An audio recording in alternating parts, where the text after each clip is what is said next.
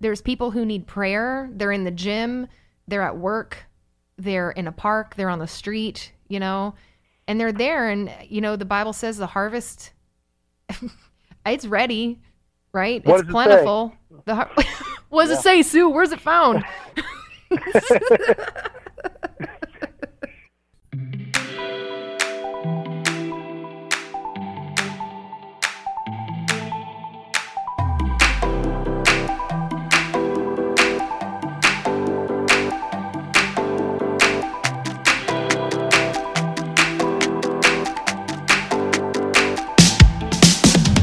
everyone, welcome to another Learn by Doing podcast. I am your host, Sue Brooks, and today I have with me Tom Hinnefeld. Hey Tom, what's Hey, up? what's up? Hey, hey guys, Tom is my brother. Yes.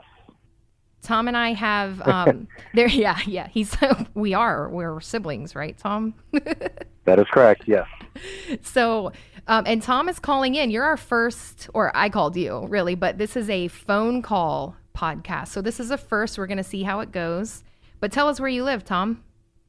So I live in Warrenton, Virginia, so I'm not kind of far from you. Yeah, you're pretty far. You're our furthest phone call that we've made. For This is awesome. I And- like that. Yeah, and the first. So Tom and I, um, Tom Hinnefeld is his name, H I N N E F E L D, and like I said, I know how to spell that because that used to be my last name before I met Brian.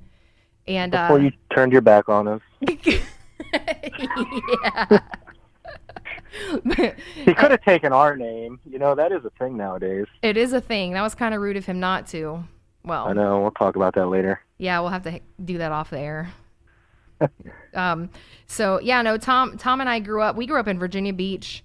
That's where our, our well, our parents, uh, they lived all over the place first because our dad was in the Navy. But by the time Tom and I came around, Dad was done traveling, right, Tom? That is correct. Yes. So he used to do the fir- the most that he did when we were little was shore duty. And just do you remember cracking up at that because the word duty? Yes, I do remember that. And I was I was thinking the other day when I came home from work, uh, when like Jude runs up and hugs my leg. I remember being that age and hugging Dad's leg when he came back. Oh, really? Yeah, So that's pretty pretty neat that that uh I remembered that memory because of what my son did. So that's pretty cool. So it kind of triggered that memory. Triggered in a good sense. So it's kind of Yeah. used as in a negative sense nowadays, but yeah, dad was cool. So um yeah, our dad we're talking about dad what our dad died in 2016, but he's a good dad. And our our mom is still here. Mom was in Virginia too. So She's Tom, good also. what? I said she's good also. She's good also, yeah. we like her. we like her. we like our family. Uh, Tom Yep. and I are the fifth and sixth children. So there, our our parents had six kids, and so I have five. Yeah, we're the favorites because they were too tired to be mad at us. right. That's what I think. So, well, Tom, I've been really excited to have you on our podcast. It would be really cool if we if you could be here, but obviously you have a job and a family, so you coming to Texas isn't the easiest thing, but this is good. And um, you have the way you engage in ministry is so amazing and that's why I want to have a conversation with you. And really a lot of so when a lot of people come to the Oak School of Leadership, their goal is vocational ministry for the most part, but we do have several students who that their intent is not to do exclusively ministry inside of the church, but is to do marketplace ministry. And um, so you you are not in a church as a pastoral role, but you are heavily involved in your church and very much involved in ministry on the work site. So um, why don't you go ahead and just tell us a little bit about what your job is, and then we can go from there and talk about how ministry naturally goes into that. Or if there's other Okay. stuff you want to talk about first, you you know you can set up your story better than I can because it's your story. So just feel free to go. Tell us your story. Okay. So I started this um, this particular job in 2005. So I actually just celebrated my 15 years there last Wednesday, Wow. um, February 5th. Yep. So um, so probably the first seven years of that job, my coworker and and remind you, I've worked with the same crew the entire time. I've had the same same boss, same project manager, same uh, crew of guys we work with the entire time. So the first seven years of it, they they saw the uh, the not Christian Tom. You know what I mean? Mm-hmm. So they saw just uh, how I was then, how I acted, and how I reacted, and things like that. Um, but then they also saw the last seven years, last seven and a half years, whatever, um, the transformation that's taken place. So, and and to back up, you know, we were raised in a Christian home, and we, you know, mom and dad always instilled that into us. But uh, you know, once once you're out on your own, there's that transition of making your parents God your God. You know, where where it needs to become real to you. And um, I guess during that process, it just kind of I decided to do my own thing. So um, I knew what the truth was. I knew I knew who Jesus was and and all that, but uh, on my own free will, choosing not to walk that way. So they got to see, you know, the, when I first started with this company, they saw. Oh, let me back up too. I'm a steam fitter. That's what I do for a living. So anything to do with uh, heating and cooling through uh, boilers and chillers and air handlers, things like that. I saw a commercial uh, pipe fitter is what I do. The last half of this time I've spent with my company, they've seen the the change in me. You know, the um, since I've given my life to Christ and um, actually formed a relationship with them, um, they've seen that, and uh, some of it's been accepted well, and other other people absolutely hate it. You know, so uh, I, you want me to tell you what? Like just different yeah. situations, maybe? Yeah, no, I'm interested. Okay, so it's funny. So here, you know, a lot of times for me, I work at a church. So anytime you mm-hmm. hear transformation, you think, oh, obviously everybody's going to love that. It's going to be the best. So I think maybe the question would be, in what ways did they hate it? Um, and maybe you don't even know the reason they hated it, but maybe they did express that. And then how did they express that they hated it? How did you know? Oh, yeah. So a lot of it wasn't necessarily um, I think it was a spiritual thing. You know, they they could tell spiritually. So um, I've shared with you before. I've had situations at work where I've gotten um, just I don't even know the word for it. Just bashed for reading my Bible before work. You know, I'll be in my truck just minding my own business, reading the Bible. Uh, the very first time this happened, I was in a parking lot reading my Bible, and the uh, this is before I was a foreman. But the, oh, hold on uh, a second. Can I interrupt? Okay. Because when you're yeah. in the parking lot reading the Bible, it's because you got to work er, really early. You're not even on the clock yet. You're just there right. early. Oh yeah, no, I, yeah. yeah, I usually get there like an hour or so early. Yeah, that's a lot that's like what Dad. Time. Yeah, yeah, yeah. So. Okay, so yeah, tell us. I just okay, wanted to, so, I just wanted to clarify that that's you that is how intentional you are about your time with the Lord. You get to work an hour. Did you say an hour, hour and a half early? At least, at least, yeah. Yeah. Okay. To read. So, so you're just in the um, dark. You're in the dark, right? Reading oh, the yeah, Bible. I got, yeah, I got the lights of the truck on so I can read. Right, right. so the uh, the the main guy on the shop, the main foreman, pulls up and uh, he could tell what I was reading. Well, he could tell I was reading, not what I was reading, but so we we get inside the building. There's a whole crew. It was maybe twenty or thirty guys, and he says uh, he waited till we were all there. He goes, "So what was that you were reading in the truck?" And I was just reading my Bible, you know, and I try to, you know, telling him I try to read every morning. He's like, oh, your Bible, you know, just completely just bashing me the whole time. And he's talking about, you know, you're God this, you're God that. And um, so I just, as politely as I could, you know, just uh, tried to brag about God, tried to say what he did for me, and, and just left it at that. I wasn't going to feed into his argument, you know. So uh, this is pretty wild. So I go into this room to work, and uh, this biker guy that just got out of prison, he who works with, really nice guy. He comes in, and I just met him like a few weeks prior to that. And he comes in, doesn't say a word, and closes the door. And I was like, "Oh my goodness, this is about to get so bad!" like he's mad. So, um, but he walks up to me, does not say a word, and he just gets like face to face with me, and he goes, "Can you tell me more about your God?" No way. He said, yeah, he said, "I've never heard anyone talk about the Lord like that." So and you know that wasn't my you know that was completely the lord speaking through me because you know you want to you know the flesh wants to just argue back but it's the lord who's, who keeps us calm and you know able to talk normal. So or at least with me it is.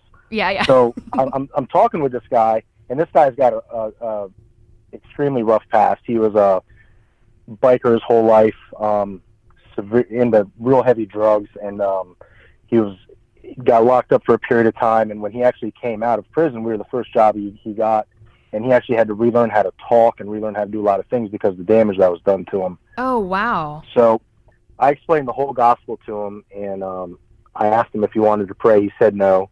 And I said, okay, well, if you ever if you ever want to, like, let me know. We'll, I'll pray with you. So I end up getting him a Bible. I had a Bible in my lunchbox, so I, I just a little like pocket Bible that I Mhm. could give away if anyone needed it. So he was so happy I gave him the Bible, and then the, the next morning he's just grinning ear to ear. I'm thinking like, man, this guy read the Bible. I'm gonna ask him about it. So I asked him, and he's like, nope, I didn't read it. And he goes, uh, he goes, I can't read. He goes, my roommate will read to me if I ask him to, but he wasn't home last night. So, but he wanted to read the Bible. So he goes, uh, he goes, I talked to another one of my friends who said that the children's Bible has pictures in it. So I'm going to get a children's Bible so I can read the Bible. Oh but he was God. so on fire to just hear about God and get more of, of the Lord in him wow. that he, he actually went and got a uh, children's Bible so we could look at the pictures and try to figure it out. Oh my goodness. Micaiah's here in the background going, wow. And so am I. Yeah. And so, I kind of wish I had a box of tissues. Man. Okay, keep going. This is awesome. so what's cool about that too is when he told me he couldn't read, Dad had told me about a Bible that they sell for uh, that they put in the prisons. And I think he said it was at a third grade reading level. So I actually did end up ordering him one of those Bibles, No and I, I gave it to him. Yeah. So I, I don't remember what the name of it was, but I remember Dad because I was telling the story to Dad. He he recommended I get him that that particular Bible. So That's a cool thing to Um, know for even our listeners that they, there's a Bible that you can get that's a third grade reading level if you find someone who does not know how to read. yeah, and you'd be Wow. surprised. There's a lot of adults that can't read. Yeah. So they're so smart, like they can do anything. You know, working with guys who can build anything. You know, and it's uh, but when it comes to reading, that's just something that they either weren't taught or they didn't go to school long enough to figure it out. Mm, yeah. Yeah, they probably know So, all the uh, numbers and the engineering part of things. Exactly. Yeah. I'm So the it's kind of opposite. mind blowing, but Don't give me a number. I will not know what to do with it. yeah. So the the other one that did not have as happy of an ending was I was working at a, a hospital where again I'd I'd get there early and, and read my Bible, and one of the guys I worked with asked me what I was you know he's like you're there pretty early you know reading what you read and just small talk. And I told him I was reading my Bible and it just infuriated him.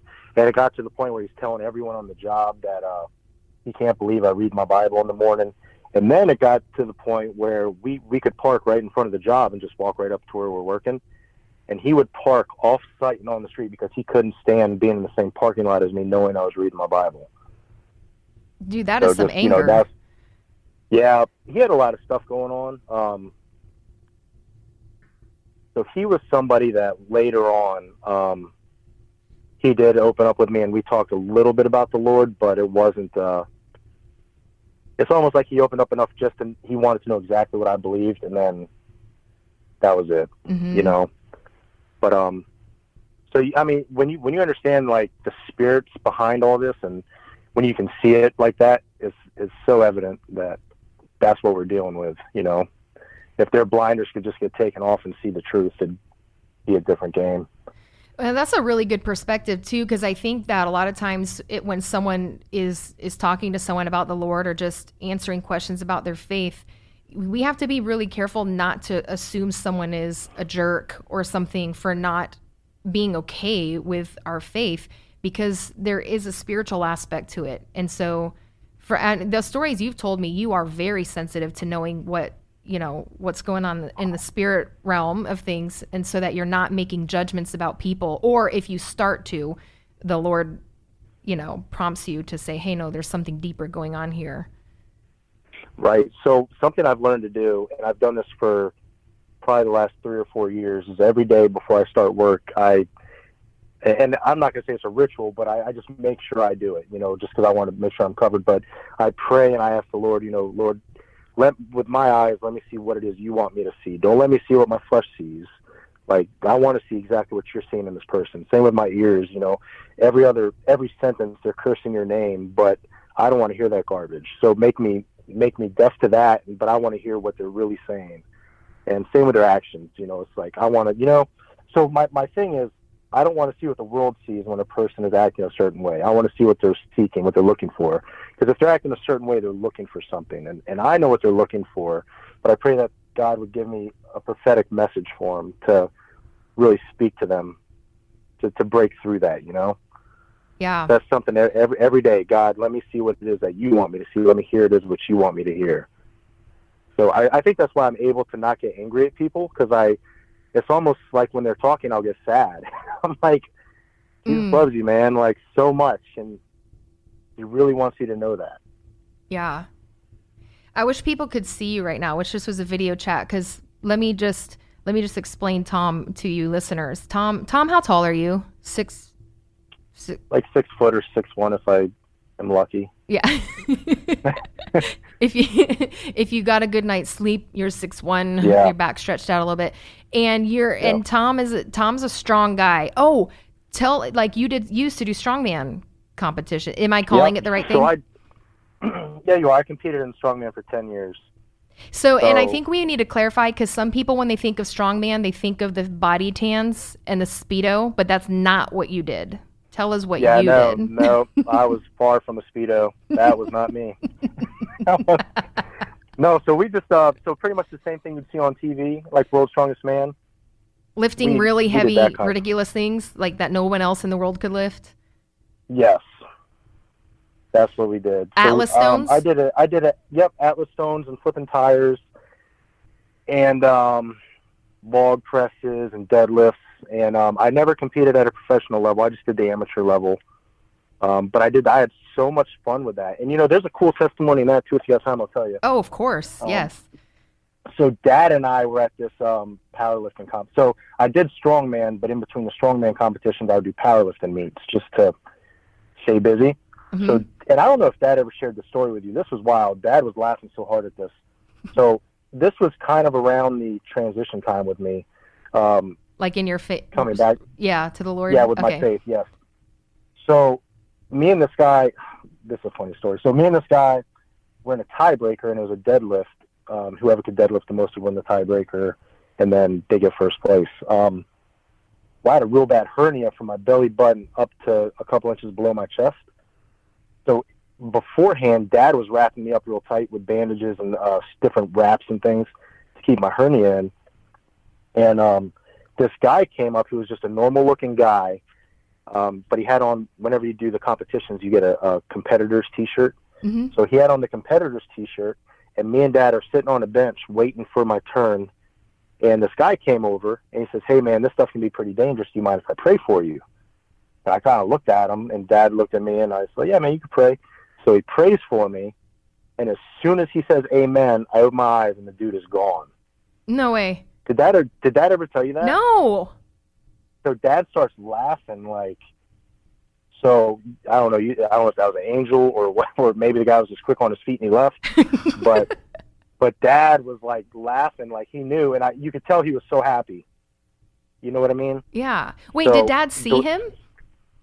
oh yeah dad was sitting right so dad was wrapping me up Oh, he's in the middle of wrapping you up. Yeah and the guy said uh, well he had just we had just finished and we sat down on the bench Okay, okay, okay. So, um, so this is the funny part of the story. I ended up losing the uh, deadlift competition, which I was fine with, but I lost it to a guy who shaved his legs, and that's what really ticked me off. it was like, I was like, he had shaved legs, and I was so mad that that's what I lost to. So, So I don't know if that's I don't know if that's podcast material or not. whatever. That's how you felt. It's fine. You're the kind of guy who, who wouldn't do that to himself, and you just didn't like that another guy who would won the competition. So, Oh man.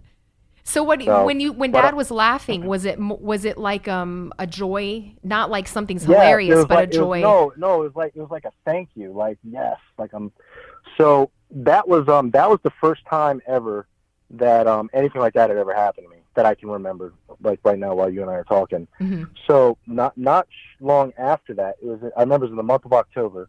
I was getting ready to do another powerlifting meet, and I'm driving home from work, and I see this reference, like uh like the words, you know, I see uh, First Timothy four eight, like I could actually see it in front of me. like like, an open what that- vision almost Yeah. Yeah, it wasn't exactly. actually So like, written I wonder what that somewhere. Yeah. You actually just saw it in front of you out of nowhere. Oh yeah, and I yeah, and I I wasn't reading my Bible or anything at the time, so it's not like it's something I just read and it'd be fresh in my mind. hmm So I'm thinking to myself, like, I wonder what that means. Like, I wonder what that says. And I was like, well, maybe I should go home and look it up. hmm So I go home and I look it up, and the verse is, "For physical training is of some value, but godliness has value for all things." what? And I was like, I wonder if I'm supposed to stop doing strongman, because like nothing I was doing was glorifying God. You know what I mean? I was not using my talents to glorify Him at all.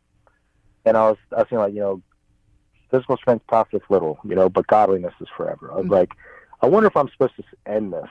And um, so when I did that meet in October, I completely bombed it, and I'd never done that before. I'd always done very well in my meets, and uh, I was like, all right, God, I think this is uh, that was confirmation that I need to be done.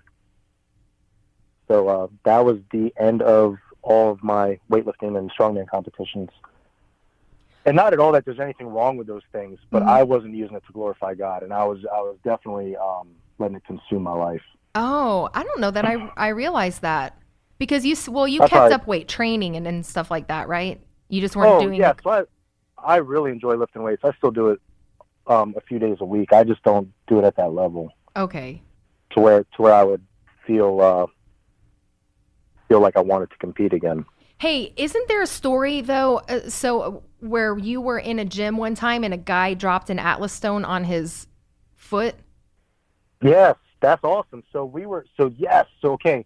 So that was in October, right? That when I told you uh, I bombed that meet and the Lord and I was like, All right, God, you don't want me to do this? Like I, I, I read you loud and clear, we're good. Mm-hmm. So January first, I get, or maybe it was maybe it was New Year's Eve. The, you know, um, I, I get a phone call from this gym up the road, and they said they'd got my number from somebody. Um, I don't remember even know who they said they got my number from, but they said that they heard I did strongman. Would I mind putting on a like a, a strongman class for New Year's Day? It was New Year's Eve. I got the call. So they asked if I could do it the very next day, like uh, just to kick the year off. And I told him I'd call him back, and I'm praying. I'm like, God, like this is really weird because I'm. I thought you didn't want me to do this, but now I'm getting a call out of the blue. Like these people want me to come and bring my equipment and put on a, like a, a little event for them. And um, I really felt like God said, if you do it, I'll make sure every heart's been touched. Mm-hmm.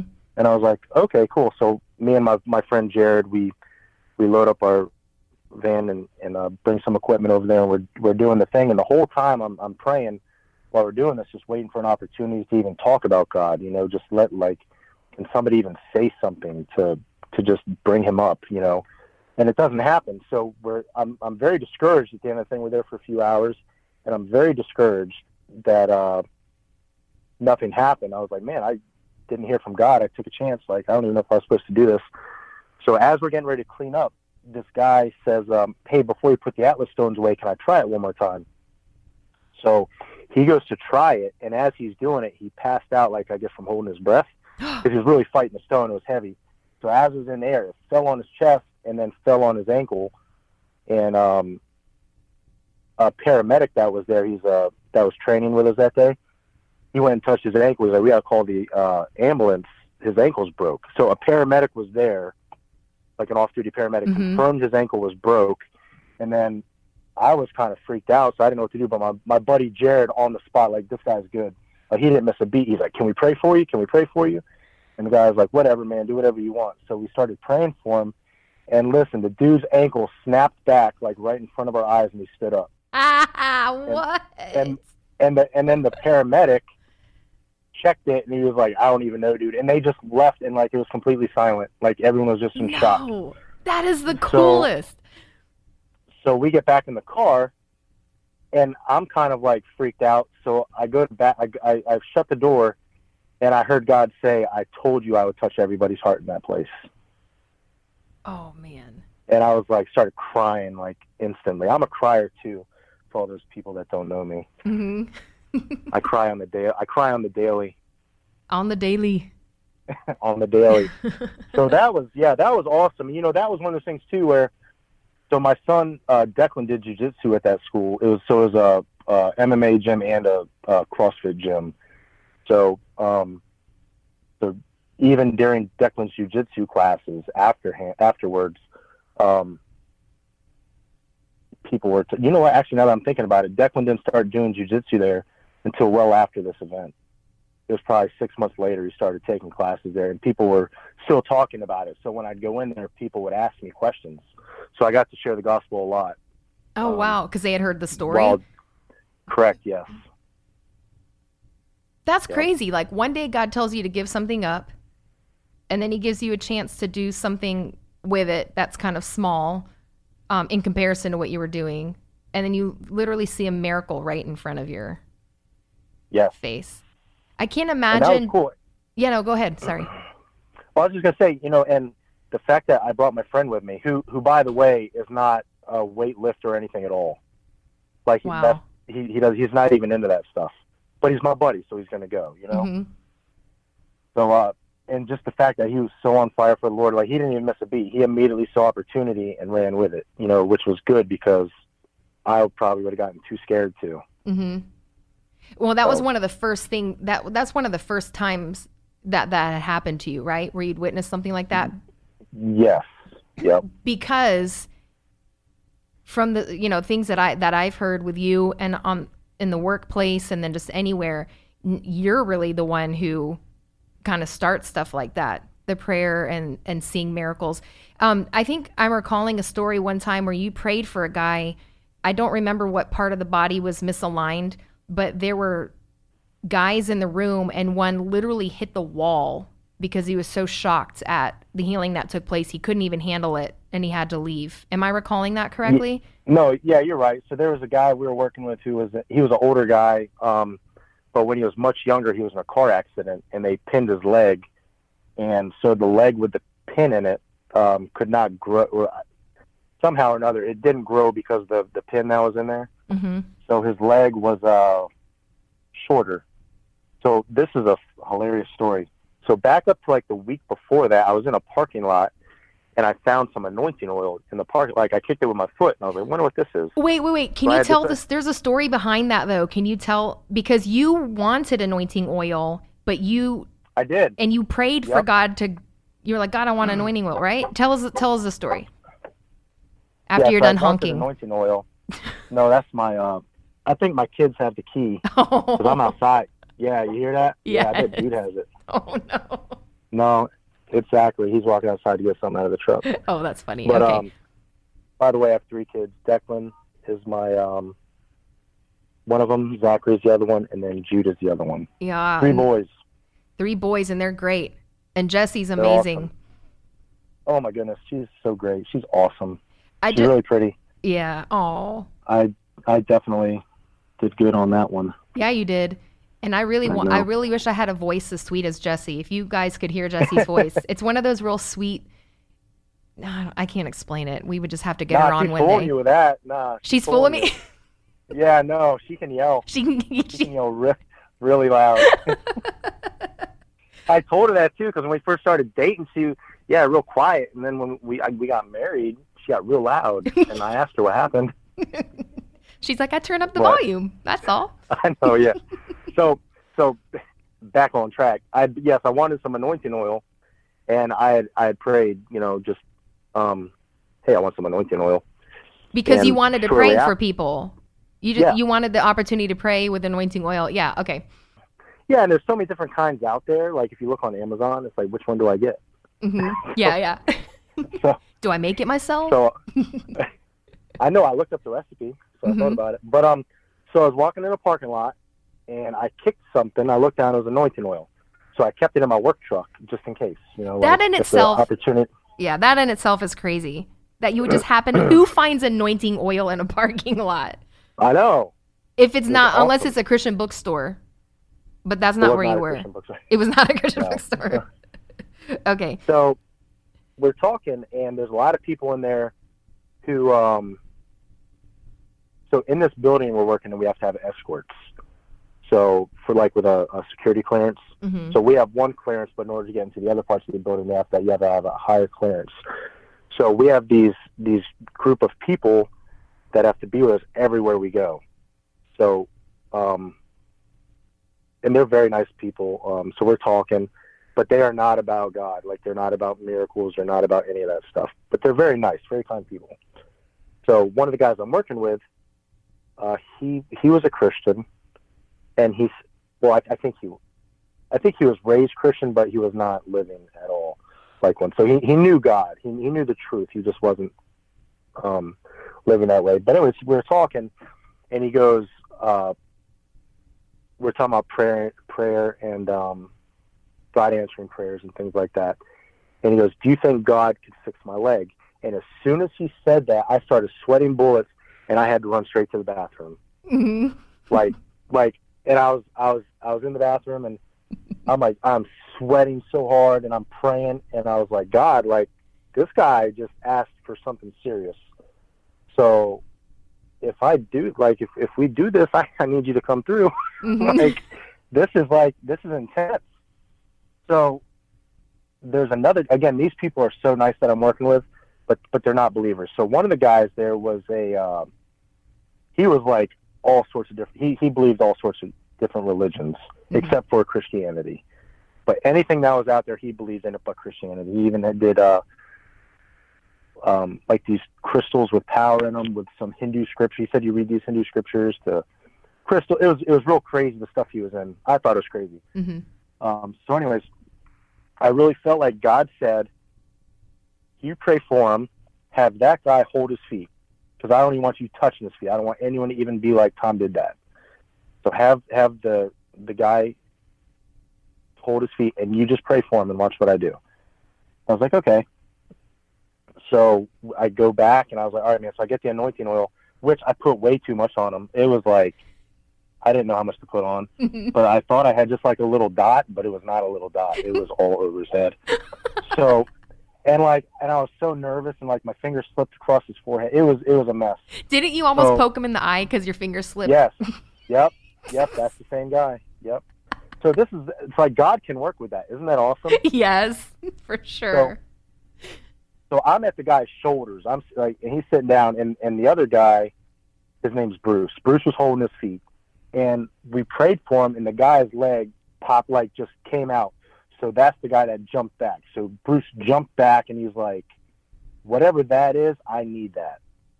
And I was like, "Well, let's pray right now." So um, he prayed, and he asked to receive the Holy Spirit, and he he even went as far as saying, you know, Holy Spirit, I give you permission to do whatever you want to my body, to my life, and everything.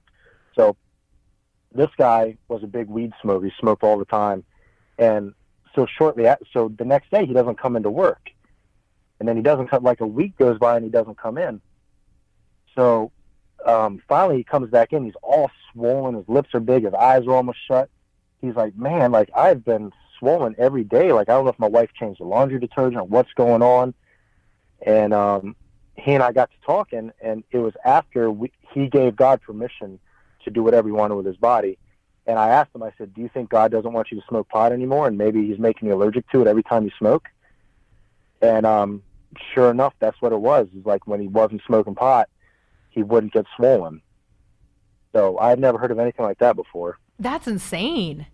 That's even Yeah, neat that so you that would even pretty- think to ask him that question.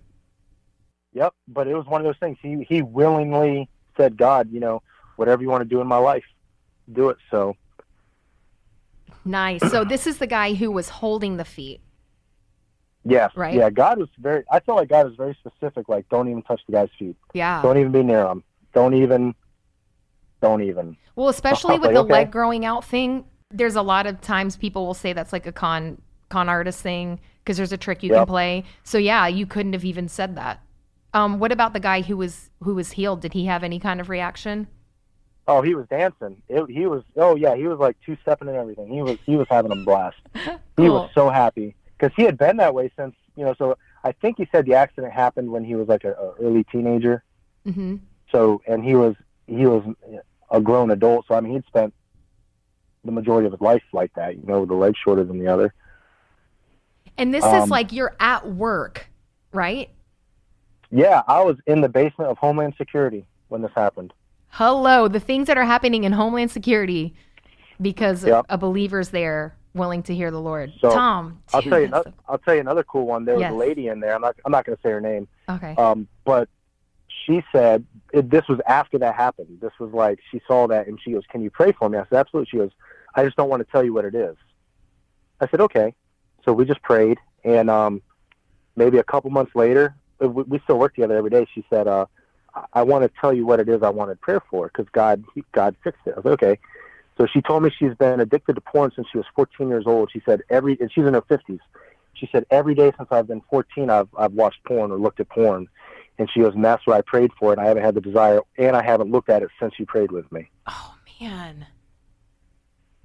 So wow. was- yeah, like awesome. Just from you know, just from asking God, just you know. yeah.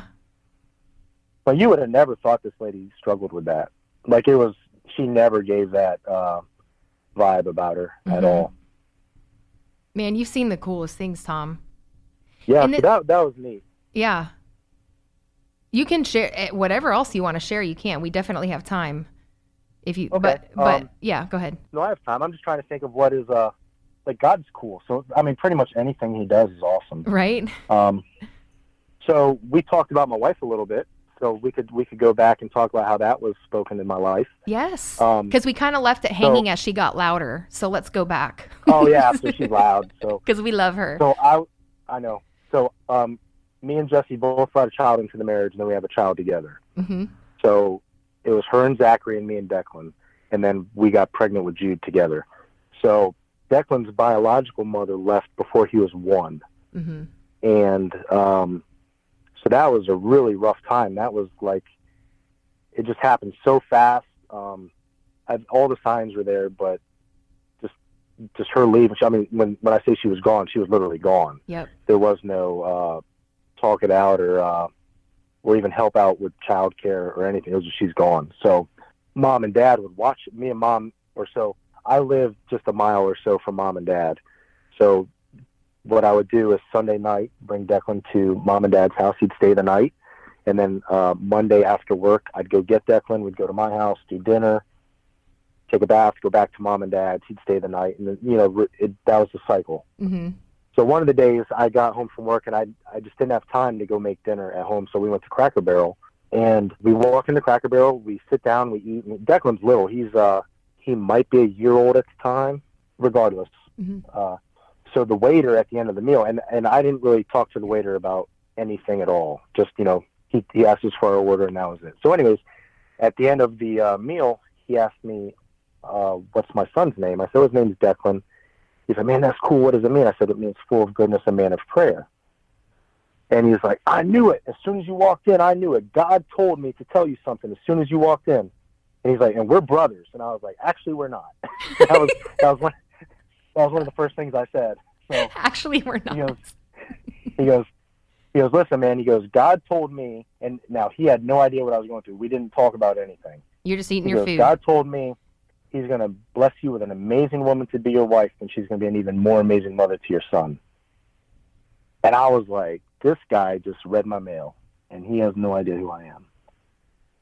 You know, so I kind of had that in the back of my head, and uh, maybe a few months after that is when I met Jeff, Wow. and um, yeah, so it's like like God knows, like it's just great, you know. If uh, and the and that he had the courage to tell me that is is awesome.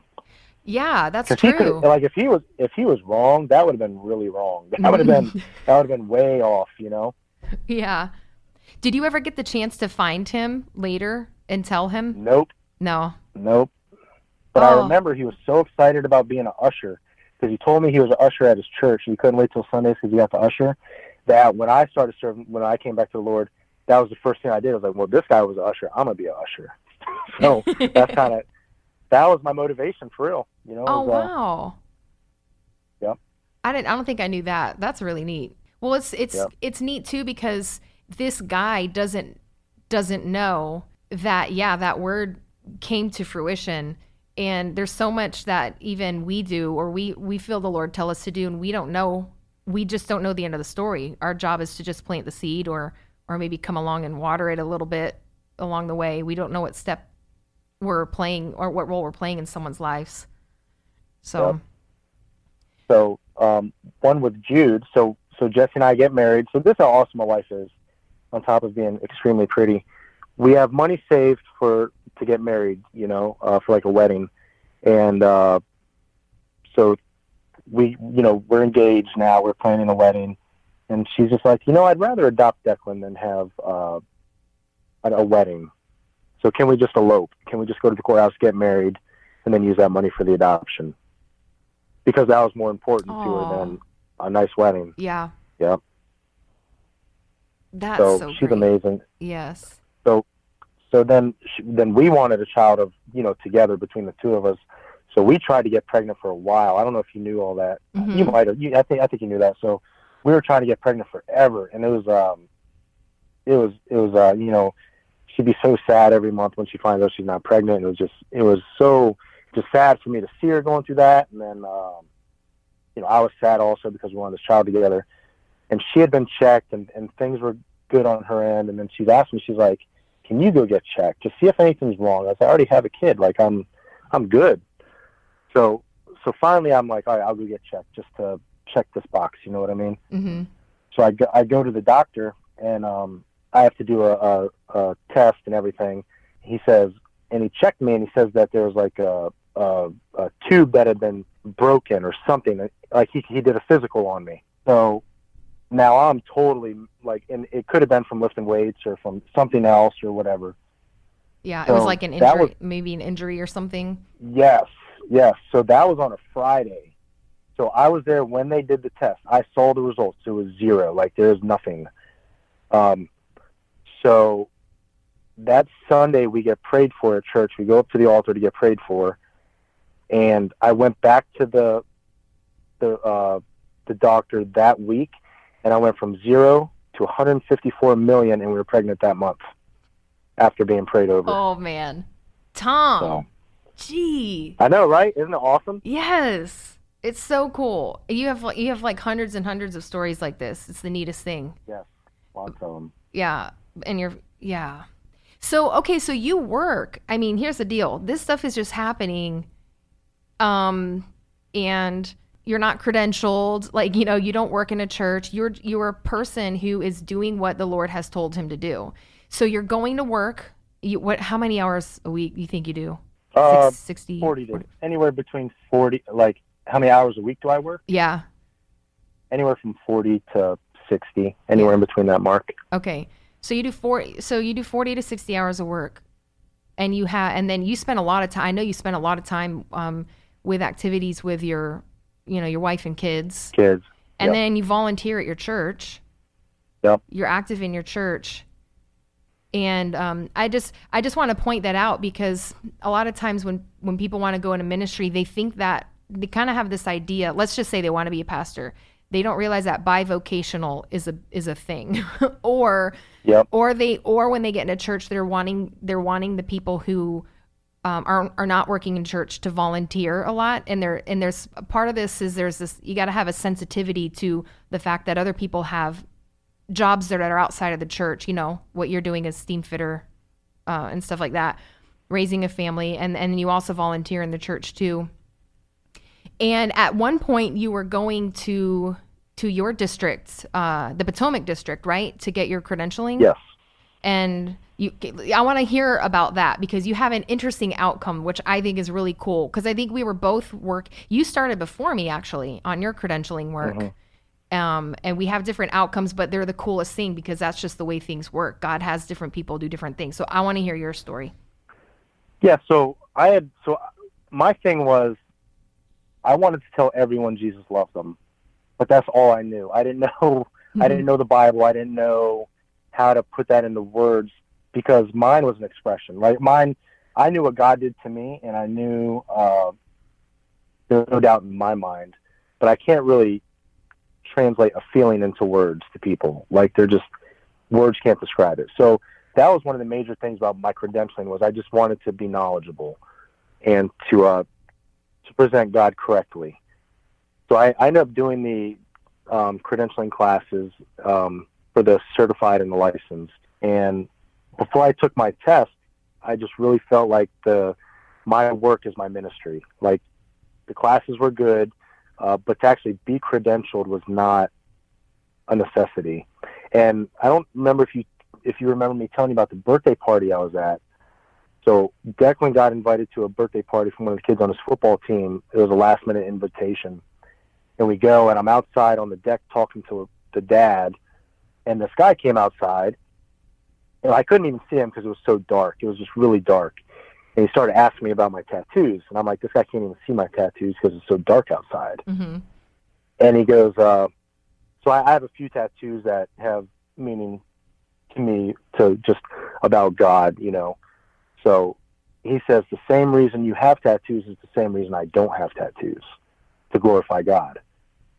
And I was like, oh, okay. So, and I'm still kind of like, how does this guy know I have tattoos? He can't see anything. It's dark. And then, um, so we're talking, and we brought up, he brought up the Lord, and we're talking. And um, as he goes to leave, he he turned around, he came back, and he says, "Don't be surprised if what the Lord has called you to do doesn't require credentials." And then he just walked inside, and I, and that was it. I like, I guess he ended up leaving with his wife and kids after that. But there was like, how did he even know that? What? Yeah, I yeah. do So remember was- that story. That, yeah, it was crazy, right? Like, yes. It was like, okay. so, so, um, again, that was another one. Like the Lord gave a guy a word for me. And, um, so that was one of those things like, okay, well, you know, I, I, so my thing is this, like in our trade, like I get to see people build things, create things, and it's amazing. And I really do see God's hand in everything that we do. Mhm. And, um, there's, I'll be in rooms with people and it's just overwhelming to think that God has gifted these guys with all the, all these things that they can do. Like, they can build anything, and it's amazing, and it, and it all represents God, um, because He gave them those talents. So there's really nothing I could think of doing that'd be any f- more fun than what I'm doing now. Um, so to be able to do that as my ministry is great. Um, so, and I see so many lost people. You know, unfortunately, the the blue collar trade is is full of a lot of unsaved people, unchurched people, and just very angry. I've been in a. We've talked about the guys who had problems with me reading the Bible. I there's things I've heard about the way people treat their kids and treat their wives, and it's just it's heartbreaking to hear those things. But at the same time, God gives us the solution to those. So maybe there's you know that's maybe that's the reason I am being told this. I had a situation one time uh, with a guy who I Jesse and I had gotten into an argument the night before, and I really felt like God wanted me to tell this guy I got an argument with my wife. And I'm thinking, well, that's none of his business, but whatever. So I said it to him, and he was just he's like, "You argued with your wife?" I was like, "Yeah, man." I was like, "Sometimes it happens." He's like, "I never would have thought." So then he started telling me issues he had with his wife, and it opened up this entire conversation. And the next day he came in, he told me that he was in the bathroom, because we're working night shift. He was in the bathroom getting cleaned up, and uh, he said he gave his heart to the Lord, and even woke his wife up and asked her to pray with him Wow. after a conversation we had. oh my but it was all because it was all because like I really felt like God wanted me to tell this guy I got an argument with my wife. right. So just but that's but that's what that's what opened the door. And um and I don't talk to the guy anymore. He ended up changing companies, so I really have no idea how he's doing or what what his life looks like right now. But I know that there was a conversion at that time, so hopefully it's still going good. We could talk for hours about stuff.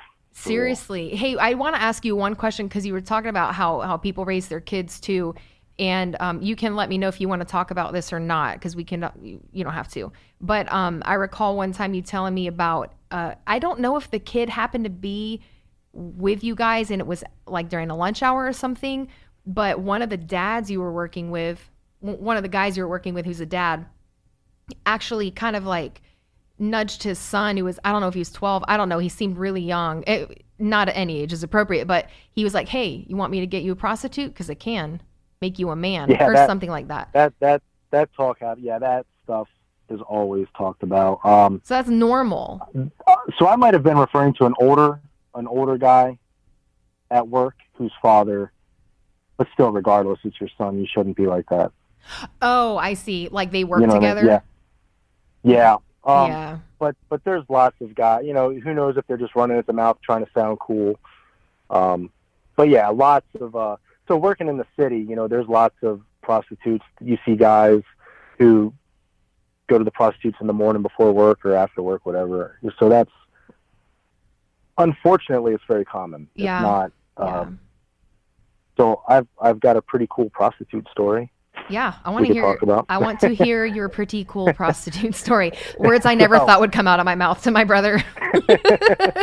so so part of our job is we get a lot of scrap metal. We get scrap copper and things. So uh, what i'll do at the end of the job or just periodically through the job i'll go to the scrap yard and get money and then i just divide it amongst the guys evenly uh, so we each get an equal cut. So but what i do before i give everyone the money is i pray over it. You know god let this money bless you. Let it glorify you in any way it can. Let it be a blessing to these men's families and their kids and just i bless it you know just whatever. Like, yeah.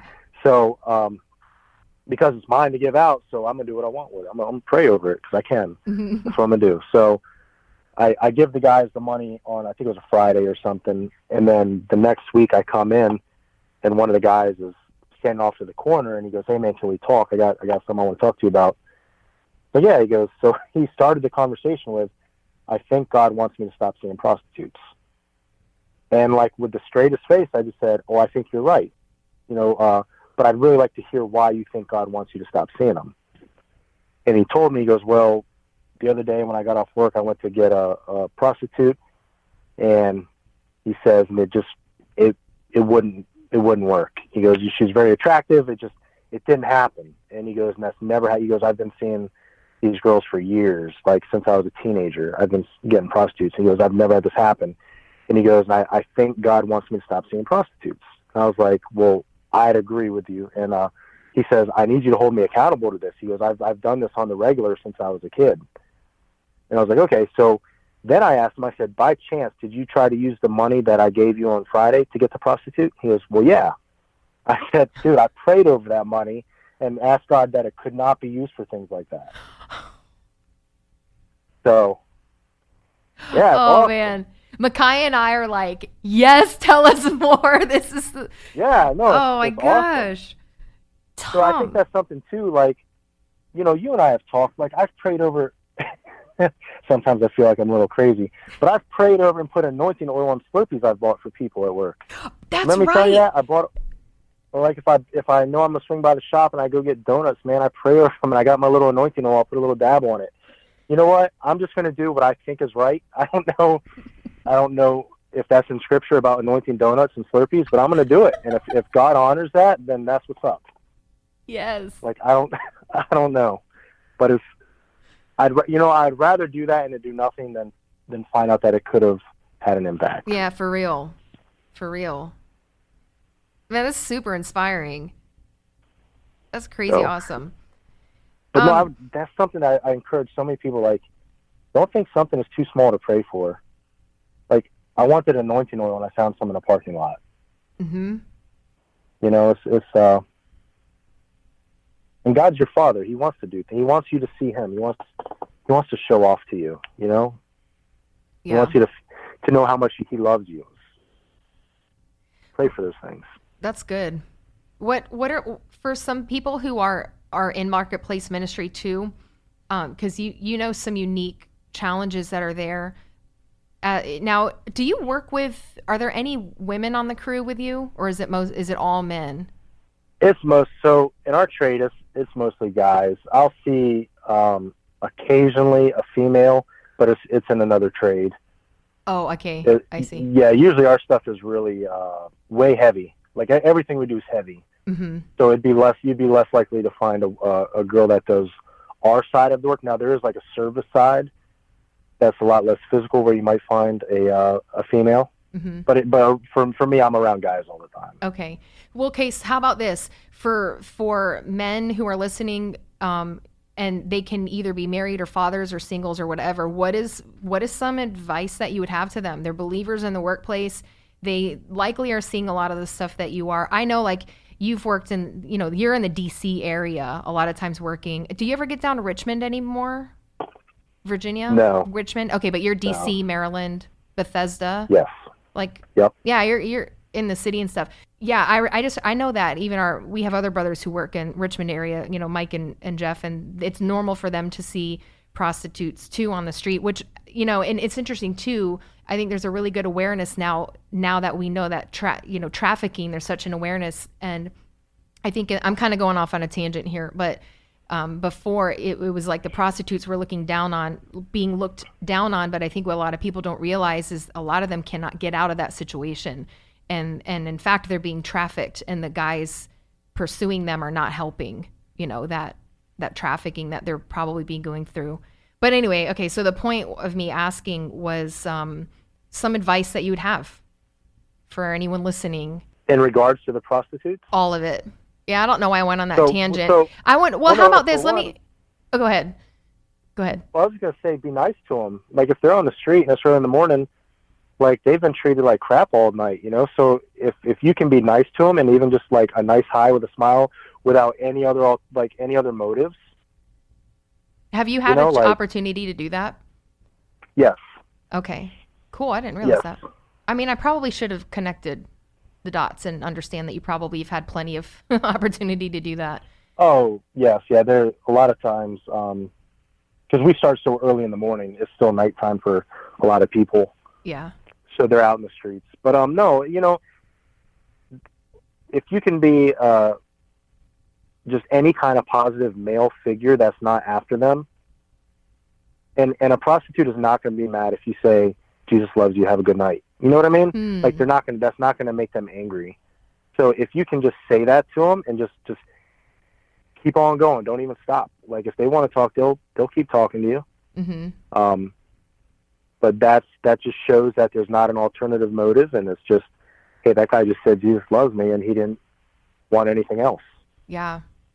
You know, so I I don't have any um, I've never had a situation where I've I've uh, had like long conversation with one that resulted in them leaving prostitution or anything like that. I can't say that, but I, I have had the short conversation just to try to be kind. Yeah, yeah, and I'm sure that meant more than you more than you'd ever know.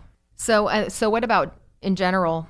Other advice, I would just say. So, listen, like I, I pray for the Christians in the in the in the trades that um, are by themselves because I've there's been so many times I'll feel so low that it's like, man, I'm just by myself out here. I'm the only believer. Like I can't even share anything with anybody because they don't they don't understand. Uh, so something encouraging I'd say is there are other believers, but a lot of them are so shy because it's, they're they're they're so rare. So don't be shy. like mm. who cares if people think you're weird? I don't, it's yeah. I just and, thought and I just thought of the other. funniest thing. Sorry, but I'm your sister and I can say this, but you've never really had that problem with caring what other people think about you. I know. So, I don't. It was such a good thing. I've always thought like even even as a kid, even as growing up, I've always you it's just something about you people just like you. And I think I started to talk about your physical appearance before and the reason was cuz you can look like you might be a scary guy who would rip someone's head off if you looked at him wrong, right? But you're not that person. You cry on the daily. yeah. No, yeah. So I no, think that's yeah. that's one reason why it's easy for me to have these conversations with people. Is is because I don't come across threatening to them because I'm I'm like them. Maybe in appearance. Does that make sense? Yeah, yeah. Okay, yeah. So I'm not the the shirt and tie you know, clean cut um, person. It's like I'm, you know, they they look at me as one of them, and I'm working with them. You know, something I do.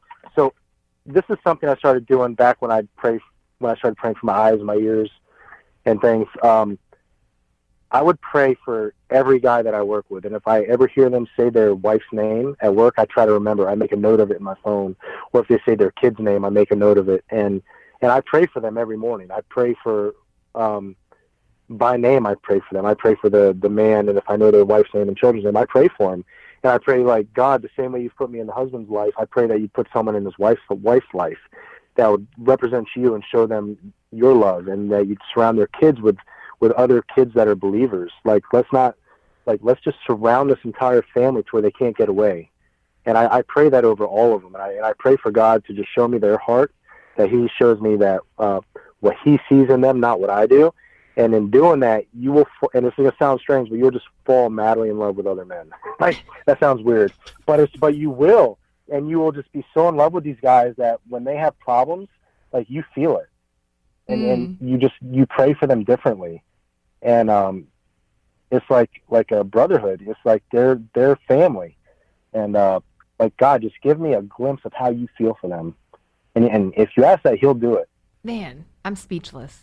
Uh, no, I'm speechless. I tried to tell you why I was speechless, but the words aren't there because because Yeah. I'm So I'll. I'll tell you, I'll tell you a, a couple guys. So this one guy, this is real fresh. This was, this was in the past couple months. This guy, he really liked me a lot. And if anyone ever asked him about me, like, hey, do you know Tom? He'd say, oh, that Tommy, he loves Jesus. I like that guy. I'll work with him anytime. Like this guy really liked me, and every time we worked together, it was it was great. We had a good time. But this guy lived the wildest life. He was um not a believer by any means. Um, lots of drugs, lots of everything, just a, an extremely rough life. But he heard the gospel numerous times. Like eh, when we worked together, like, and you know, one thing I want to say too is I don't do this in a. Uh, I've been able to do this without being like the uh, annoying guy. Does that make sense? Oh, the, like, I'm- not being the annoying Christian who harps not at being people. the yeah, Yeah. yeah, no, not at all. Like there's ways to do this without being that person. Hey, for for the people listening, can you um who might be like, uh oh, am I the annoying guy? Maybe explain what the annoying guy is versus a more natural So- way to do it. so something I've learned is a non-believer doesn't play by the same set of rules I do. They don't follow the same set of rules. So if I'm going to tell a guy who's not a Christian, you should probably not be sleeping with your girlfriend, he's not going to want to hear that because he doesn't care. To him, that's normal. hmm That's that's just normal life. Why would he want to do that when he doesn't even believe who God is? Like, because in his mind, like it's free game. He can do whatever he wants. He's a man.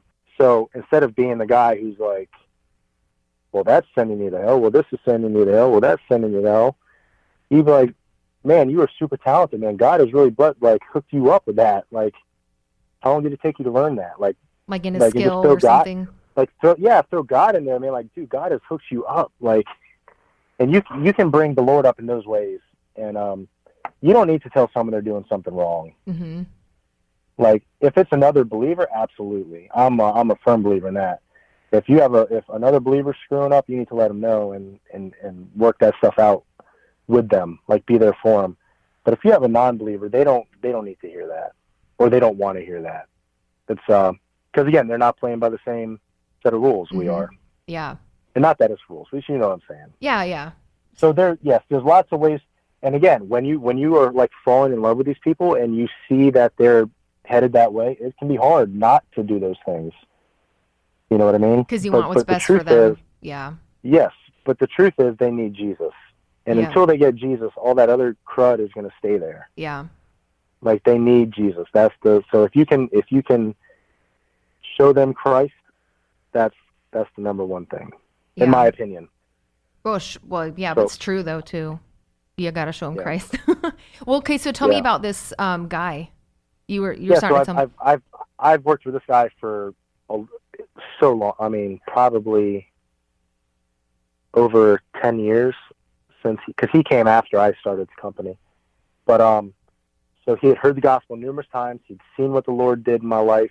He even bragged about, man, did you hear Tom talk about this and that? So he knew the truth, but he did not. He never, to my knowledge, he never uh, gave his life to the Lord. So I I wake up early for work one morning. I'm, I'm getting ready, and I get a text message that he had pat that that guy had passed away the night before, oh, and more than likely it was him doing some foolish things that caused his death um, with drugs or whatever. But uh, but it's like that's devastating. That is so heartbreaking to know this is a guy who every day you've prayed for him. So he so again, this is how person like this is how sincere I am. Like I pray for him. I pray for his ex-wife. I know his girlfriend's name, and I know both of his kids' names. wow. Like, and they're getting prayed for every day. And then so so, and that's not that's nothing about like that's not to say look at me. That's to say like, I want God to touch this entire family from the ex-wife to the girlfriend to him, the kids. You know, but it's uh. So when I found out he passed away, that was like I I hope in those last moments there was a conversion. I don't know, Yeah. Oh, he's. but I know is, he died being foolish. Yeah. And this is what you just found out. This is a more recent thing that happened. Is that what you said earlier? Yeah, this was uh just a couple months ago. Wow. But the guy knew the truth. It just he didn't want to uh let go. You know what I mean? Mm-hmm. He didn't want to turn to the Lord. Wow. That's that's been the hardest thing with the with the ministry and the in at work is because there's so much time devoted to these people and, and praying for them and again like if you ask the Lord just give me a glimpse of how you see them he will do it and then you can, you can never look at them the same once he's done Mm. that and to know like on a Friday when the you know you're leaving work for the weekend like man I hope they make it home I hope they come back Monday like they cannot die right now you know what I Mhm. mean Yeah. just especially if you know it's going to be like a rough weekend for them. It's like that stuff is is hard. There's, there's nothing easy about that. You had a, a guy at work. We don't have to say his name just to keep him because I, I don't know if you're if you still in contact with him, but it seemed like you were really close. But I think that uh, there's a story of you. God gave you a dream about him. He's called by a nickname at work, but he does have a, a, a name that was given to him when he was born. God gave you his name, his actual name, in a dream. You saw it written out. So I woke up. It was uh, like a Saturday morning. I woke up, and again, I saw the same way I'd seen the the Bible reference. I saw this name. I saw the name spelled out, and then I didn't hear it, but I felt in the land of the giants, take back what belongs to the Lord. So I texted him, and I, I, I typed out his name, and then I said, well, what I said is, hey, man, I think the Lord wanted me to tell you this. And then I wrote his name, first name and last name, in the land of the giants, take back what belongs to the Lord. And all he wrote me back was like, dog, are you for real? You spelled my name right. No one ever spells my name right. How did you know that? And I was like, the Lord showed me in a vision. Like, so. Oh, Yeah, and this so was not an easy name. Like this is not like his name was Matt or his name was John. No, he's It- a Middle Eastern guy. It's uh, yeah, you can barely say it. Yeah, it was a very. I remember, and I don't even remember the name, but I remember when you spelled it for me. I remember thinking, I don't even know how you remembered Yeah. that even after your dream. And but the point was, he recognized that your God spoke to you in a dream something about him very specifically. And it spelled his name correctly. Yeah. his first name correctly. He took care to spell it right. Man, Yep. that's the best. Yeah. So the same guy, he had a. Uh, he came. We had we have these morning meetings We have to do this meeting before you go to work. And after the meeting, he asked me to ask if he could speak with me, and he goes, uh, he was like, "Hey man, I need you to do that thing." I was like, "What's up?" He was like, "I just need you to do that thing, man. Just do that thing real quick." And I'm like, "Man, I have no idea what you're talking about." He was like, "Man, my face is numb. My blood." His wife checked his blood pressure that morning. He's like, "My blood pressure's through the roof." And I pulled on my cell phone. I was like, "You want me to call an ambulance?" He's like, "No, man, I need to do that thing." I was like, "What do you mean?" I was like, "You want me to pray for you?" He was like, "Yeah, yeah, do that." So, I, so I, I, so this is this is so cool. This is like in the on the on the sidewalk in D.C. You know, this is um in a rough part of D.C. too. This is a, this is a bad area. So, um, I pray for him, and as I'm praying for him, he starts burping like crazy loud. And I, now I start laughing. hmm I'm like, man, what are you doing? He's and he's burping, and I'm like, get it. I was I'm just ragging on him, like, come on, man. So then he's like, every time he burps, he's like, hey man, my chest is feeling better. He's, but he's like, my face isn't numb anymore. I was like, I was keep burping. I was like, I think you're being delivered. I was like, I don't. I was like, just keep going. So by the end of it, he was completely fine. Uh, So it was like his. I said he was cramping real hard in his shoulder. His chest was hurting. His face was numb, and his blood pressure was messed up when his wife checked it in the morning. But after we prayed and after all those burping and stuff, he was he was completely fine. Wow. And I have heard, and I think this is what you're kind of alluding to, that sometimes that is actually a manifestation of being delivered of demonic spirits. Yes. Yeah. Yeah, I've heard that too.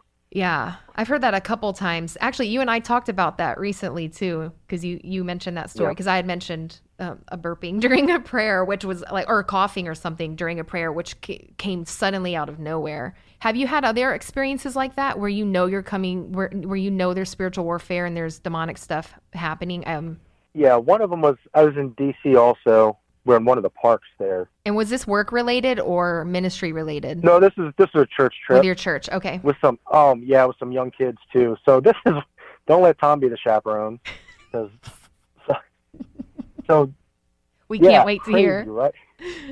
So there's a guy. I gave him a lunch, and then so afterwards, I said, hey man, you mind if I pray for you? He's like, yeah, that's cool. So when I asked that, his partner that was sitting next to him got up and left. Like he didn't want any part of that. I was like, that's fine. So, um, so and I have a whole group of kids with me, like a lot of kids. So And what by kids do you mean like a youth group or children like in elementary school or so it was the, it was the youth group, but I had the youngest set of kids. okay, like so the maybe kids middle I was with were probably like sixth grade, fifth Got grade, it. sixth grade. Okay. So then this girl, she starts cussing real loud. She starts smoking pot. So I start praying for this guy, and as I'm praying for him, he starts like manifesting and starts hurting himself. I'm not going to go into detail what he was doing on right. the thing, but yeah. but he starts doing some weird stuff. So I'm like, and there's little kids, and I'm like, man, they're going to go home and tell the pastor, and they're going to tell their moms, like. So I kind of like signal to the the other chaperone that was me, like, hey, get these kids out of here, because this is this is not appropriate right now.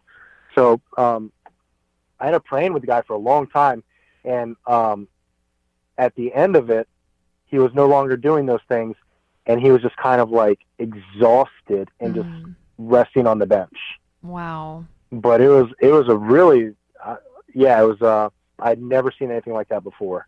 Really? But he he, he started telling me stories about uh his childhood, and in doing so, it he started doing things like it was just real real. It got real awkward real quick. Yeah. All, kind uh, inappropriate for children to be seeing, right? Oh yeah, fine why- for an adult. Yeah, yeah, fine for an adult. Yeah. But but still strange. Yes, yes, absolutely. I know off air you you've given me a little more detail. I, I think it would have been strange for any adult to see that too.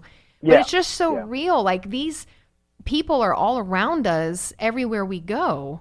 There's people who need prayer. They're in the gym, they're at work, they're in a park, they're on the street, you know, and they're there. And, you know, the Bible says the harvest, it's ready, right? What it's does it plentiful. The har- what does Yeah. it say, Sue? Where's it found? You know, it's so funny. So, so I was walking to work the other day in the rain, and because where I'm working at right now, you got to park and then walk about ten minutes to the job site. Sometimes I think God is just being funny, or maybe sometimes I'm just not right in the head, so I think things are funny when they shouldn't be. but I'm it's pouring down rain, and it's like everyone is complaining. And I was like, "Yes, Lord, water your harvest." like, so, so I was like enjoying walking in the rain, like. I don't know. I'm just weird sometimes oh, that's great. but so so afterwards i was at a, uh, a church thing last night and one of my buddies said something about the harvest and i was like that's so funny you say that because i said something about water or you see something about watering the harvest i said i said that the other day when i was stuck walking in the rain and then you just talked about the harvest Whoa, that's pretty cool. And it's raining here in Texas today on the day that we're recording this, Tom. it was raining here today but then it stopped Oh, wow. Yeah. So, this hey is so really i got cool. i got a real i got a real cool one that i shared with you that i think we should talk about Do it. just because of how powerful it is Yes. um, and about how if the Lord asks you to share something, even if you think it's ridiculous, just share it. Even if you think it's uh, if it's not relevant to the person you're with, if you get a little nudge from God, like they need to hear this, just do it because it's God's got a plan. It's going to open up a door. So there was a guy at work who I had met before many many months ago, and when I first met him, he tried to like. Uh, he just wanted to check me. He just wanted Oh. to see if I was Got it. Got it. He's Yeah, checking you out. yeah. All right. All right. So I gotcha. just kind of I let it be known, like, come on, you know, like if that's if that's what's going on, let's do this. So, so, so I ain't no, you have to understand though. You have to understand, like this is this is I work in an environment of men. This is normal. This is there's no hard feelings, Right. Right. And any guy that is in this trade will tell you the same thing. So, anyways, he's like, man, I got demons on me. I'll, I'll get you. I was like, man, I got Jesus on me. Come on. And so he was like, he's like, he just took off. I was like, that's what I thought. So, so, so my first encounter with this guy was he tried to fight me and he saw he's got demons on him, right? So I was like, that's cool. So I needed help on the job I was running. So I emailed the shop. I said, I need, I need uh some guys out here to help me. So they said they're going to send him. I was like, this is awesome, right? So, because our first encounter was great. So um, he comes to the job, and I felt like the Lord wanted me to tell him the story about the waiter at Cracker Barrel. Tell me about my wife. You know, Wow. Super like, random. This, kid, this I was like, yeah. I was like, this guy's like in his early twenties. He's not married, no kids. What kind of relevance does this even have? And uh, I just like Lord was like, well, just tell him, and I'll show you what kind of relevance it has. So I tell him the story, and he says, uh, "Oh, so the waiter put a spell on you?" And I was like, "No, I didn't put a spell on me, man. He he had a word of knowledge from God, and then he gave me a uh, he prophesied over me." He's like, "Nah, no, that was a spell." He goes, uh, "He goes, I do the same thing." He goes, "I I'm a a witch or a Wiccan, whatever. He does some witchcraft stuff." And he goes, "I do it for uh, uh, financial blessings. I do it to get girls. I do it to to instill fear in people." And he's going over all these different spells he does for these to get these things he wants. And he's telling me the pattern about how he lights candles. He says the spell, he blows them out, relights them, placing certain things in between the candles. Like he's into this. Like this is his thing. This is what he does. And he was telling me about having a uh, spirit guide and all this stuff. So I'm letting them talk. I'm, I'm being very polite. I'm listening. That's something too. Christians need to listen because when people are talking, just listen to what they have to say because the Lord will speak to you. I let him finish, and I started talking about Jesus and the gospel, and he had never heard the gospel before. Like he lived like he's an American, he's never heard the gospel. So I want like that needs to be clear to people. Like, not everyone has heard about Jesus. Hmm. Yeah. Like that's something that people think in America everyone's heard. People, not everyone's heard about Jesus. So I share the gospel with them, and I'm and I'm I'm telling them. I say, listen, man, you know we're born into sin, and I said, and the only way to have a relationship with God is through Jesus Christ, and it's, it's because of His shed blood that we can be clean enough to be in the presence of God. I said, when Christ died on the cross, He said, "It is finished." I said, that was for all our sins. Um, and he looks at me, and you could tell he's just in shock. He goes, he goes, I'm gonna be real with you, man. He goes, I molested my sister. I forget how old he said he was. He goes, I molested my sister when I was such and such an age, and she was real little. He goes, Do you think God can forgive that? I said, When God, when Christ said it is finished, I said that wasn't just for the liars and the thieves. I said it was great for the rapists, the murderers, the child molesters. That was for everybody. And he says, Well, what do I need to do to get that? And in front of a um, mechanical room, again, like at work, he gave his heart to the Lord. And we prayed right there. Oh man. Yep. And this is something that this is a serious weight this guy's been carrying for uh, quite a while, you know, since he was young.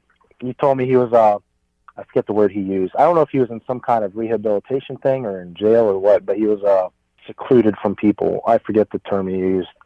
But uh, these are real issues people deal with, you know. And then Mm. it ended up it ended up that uh he this is another thing for men you know he said it all started when his stepfather would show him naked pictures on the phone like his stepdad Wow. was trying to be like buddy buddy with him when he was a kid he's Mhm. like hey man look at this he goes so my stepdad is showing me these things with girls and so i thought that's what like he now he's really opening he's, he's sad he's like man i didn't know any better Mhm. and um, so then come to find out his dad works at our company. And a couple weeks later, his dad is a service guy. I'm on a job doing an install, and he uh, he came to service the piece of equipment right next to mine.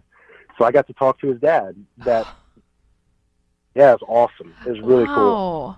Yeah, but the kid gave his heart to the Lord right there, and um, and just the you could tell the freedom that he had. And you know, I still run into this kid all the time. Oh yeah. So yeah, I still see him, and um. Wow. he's honest. You know, I, I gave him a Bible. I I try to keep Bibles with me, um, just at least one extra or something. But uh, it was funny. The Bible I gave him was Jude's Bible because I had Jude's Bible in the truck.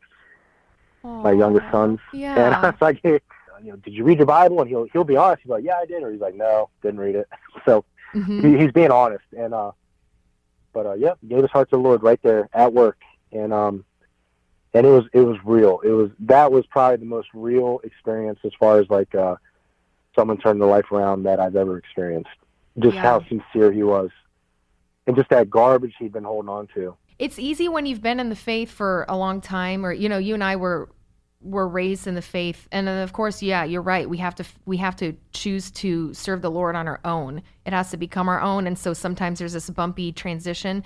But um, it's easy to think that, of course, everybody's been exposed to the gospel, and then sometimes you can become numb to the message until you see something like that, where someone he's literally never heard the gospel ever in his life. Never.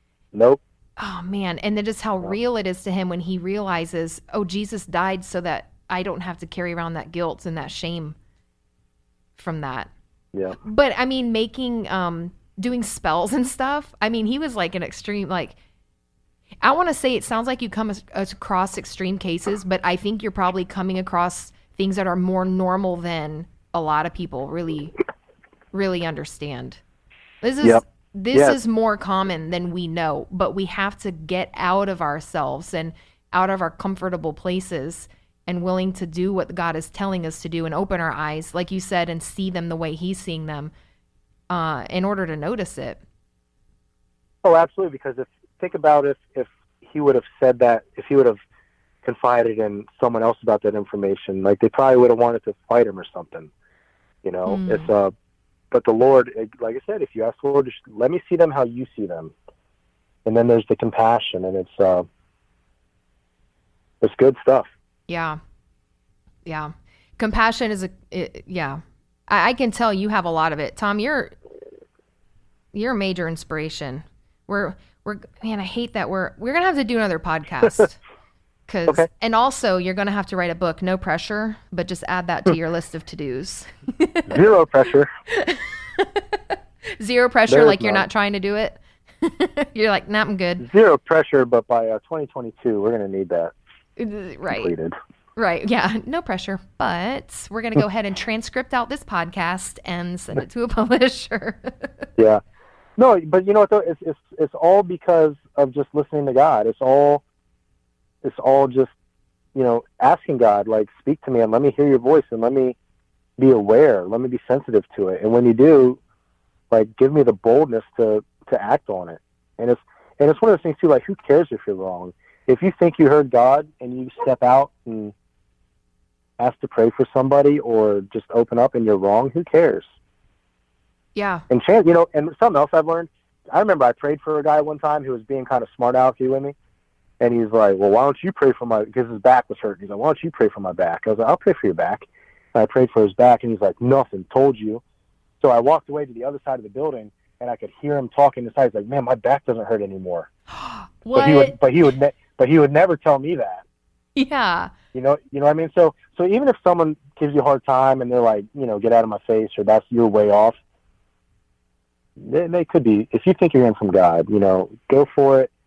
And if they give you a hard time about it, they could be lying just because they don't want to, you know, whatever. But um, that's on them. God wants everyone to know He's thinking about them, and Mhm. it's our job just to let them know that. And if they want to receive it, then good. And if not, then we did what we were supposed to do. Yeah. Yeah. And you can rest assured knowing you walked in obedience, at least. Yep. Yeah. And he, and wow. Tom, this has been great. I'm so Yeah. glad that, um, that you got to be on here, that, uh, that we got to hear your stories because they're so real and, and great. So yeah, I want you on again, please. Sometime we could talk about other stuff because I know you even have cool stories with your family and your kids and stuff they've experienced because they're watching a mom and dad who walk in obedience. Then they turn, they they're becoming like you guys. Oh, I can't wait. It's gonna be fun. Yeah. So all right. Yeah, they're cool. Well, thank you so much, Tom. Tell everyone I said hey. And uh, this has that. been good. All right. I love you, bro. Love you too. Uh, hey, we got to play a game. You're supposed to play a game with me. Oh yeah, hey, let's play a game. Do you have an idea? Do Yeah. you do? Okay, go ahead. What's your idea? Who me? Oh, I thought you said you had an idea. Oh no, no. This is no. This is your podcast. You're supposed Oh. to be ready. No, okay. oh, I'm just kidding. I am ready. I was just I was just being a good hostess. I definitely have an a idea. From one to ten. I'm not three. Stalling. Brian No, I have an I've been idea. I've been looking forward to the game the whole time. No, we're totally gonna do a game, and I think I think it needs to be um like 80s, 90s, uh, something to do with being raised in the 80s and 90s, a kid. Or do you want it to be biblical? No, I, I'll do whatever. Let's, We could 80s, do 90s kid. church culture. We could do cartoons, and we can. um Oh yeah, I've got so many cartoons running through my head right now. What was the first one that popped in yours? Do you want me to tell you the first one that popped in mine? Yes. Bobby's World. Wait, say that again. Bobby's World. Bobby's. Wait, that rings a bell, but I can't. Remember the kid that used to ride the big wheel? The little, he had brown hair. Is it a It was a cartoon? cartoon. Yeah. Oh man, no, I don't remember. I thought a TaleSpin. Oh no, I didn't think of that one. Do you remember TaleSpin? That was the. Was that Oh the TaleSpin. Oh oh, TaleSpin. And they would ride in a plane. And I think on, they can were. you sing it one more time? Oh, you know I can. Oh yeah, oh yeah, oh yeah, oh yeah. Doot it, doot it, doot. I think. Right. I think I remember. you now okay. You have to sing. Now you have to sing a song. You- Kris Kross make you wanna. Jump, jump. I think I meant a kids show, but whatever. you the other one was. Uh, the other one was Hey Dude, the ranch show on Nickelodeon. yes. Because you were totally crushing on that guy. What was his name? Yeah, how did Yeah, you you know? were. Wait, Because I could tell. Because you, because you had his poster on your wall and let the whole world know. I didn't have a poster. What? I'm, I'm joking. I just wanted Hey. everyone else to think you did. We need to return to this game, but I have to interrupt and tell this hilarious story. I think it's so funny. Is when Good. we were little, we'd get sent to our room for fighting with each other, and then suddenly we'd get along, and our rooms were right across the hall from each other. But this one Yep. time we really were in a fight, and you had a poster on the outside of your door, and I had a poster Oh, on the outside of my door. yeah. and I got remember mad at I know, I got mad at you and I ripped your poster, a big rip down the middle of your poster. And then you came across the hall and you were like, I could tell I was going to, you know, it's going to be revenge. He's going to like bust up my poster. And you went, pew, like the tiniest little rip. I think it was a cat poster, but you did That's not not. It was so little. And it That's was the like, extent of my anger. it was so I mean I still feel bad about that. Really bad, sorry. You What kind of poster was yours? I should try to find it. I don't even remember. Eh, okay, maybe it was Ninja Turtles. Okay, Might have been. I, I feel like we do need to make a game like a three, two, one, say the name of a kid's show. But I forgot I did like Hey Dude, that show. It was Nickelodeon. Yeah. We have to think of another kid's show, and I'm going to count to three, and we have to say what we're thinking. And if it's the if we say the same thing at the same time, then we win. Okay. Are you ready? Yeah.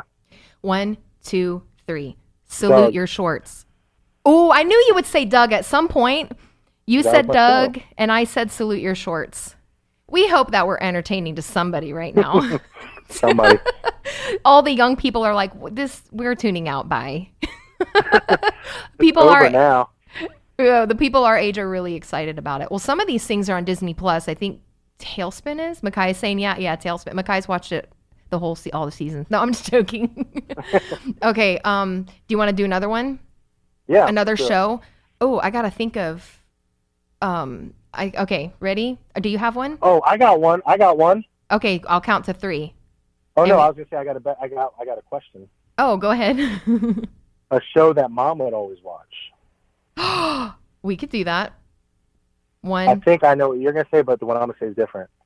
Yeah. I just I, confused you. yeah, you Just did. go with your original. I'm gonna Go say my thing original. anyway. One, Go with your two, original.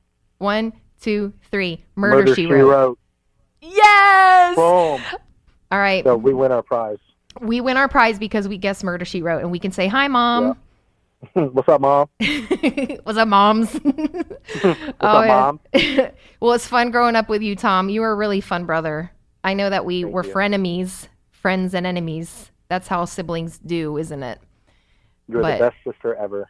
I'm your only sister, so Made it made it easy. I made it so easy. Seriously, fun growing up with you, and I love that we can have this grown-up conversation too, as people who are serving the Lord and and want to see other people serving Him too. It's been a lot of fun, Tom. You're really great, and yes, I want to have another conversation. Sound good? Cool. Awesome. All right. Yes. Love you, bro. Talk to you. you later. Love you too. Bye.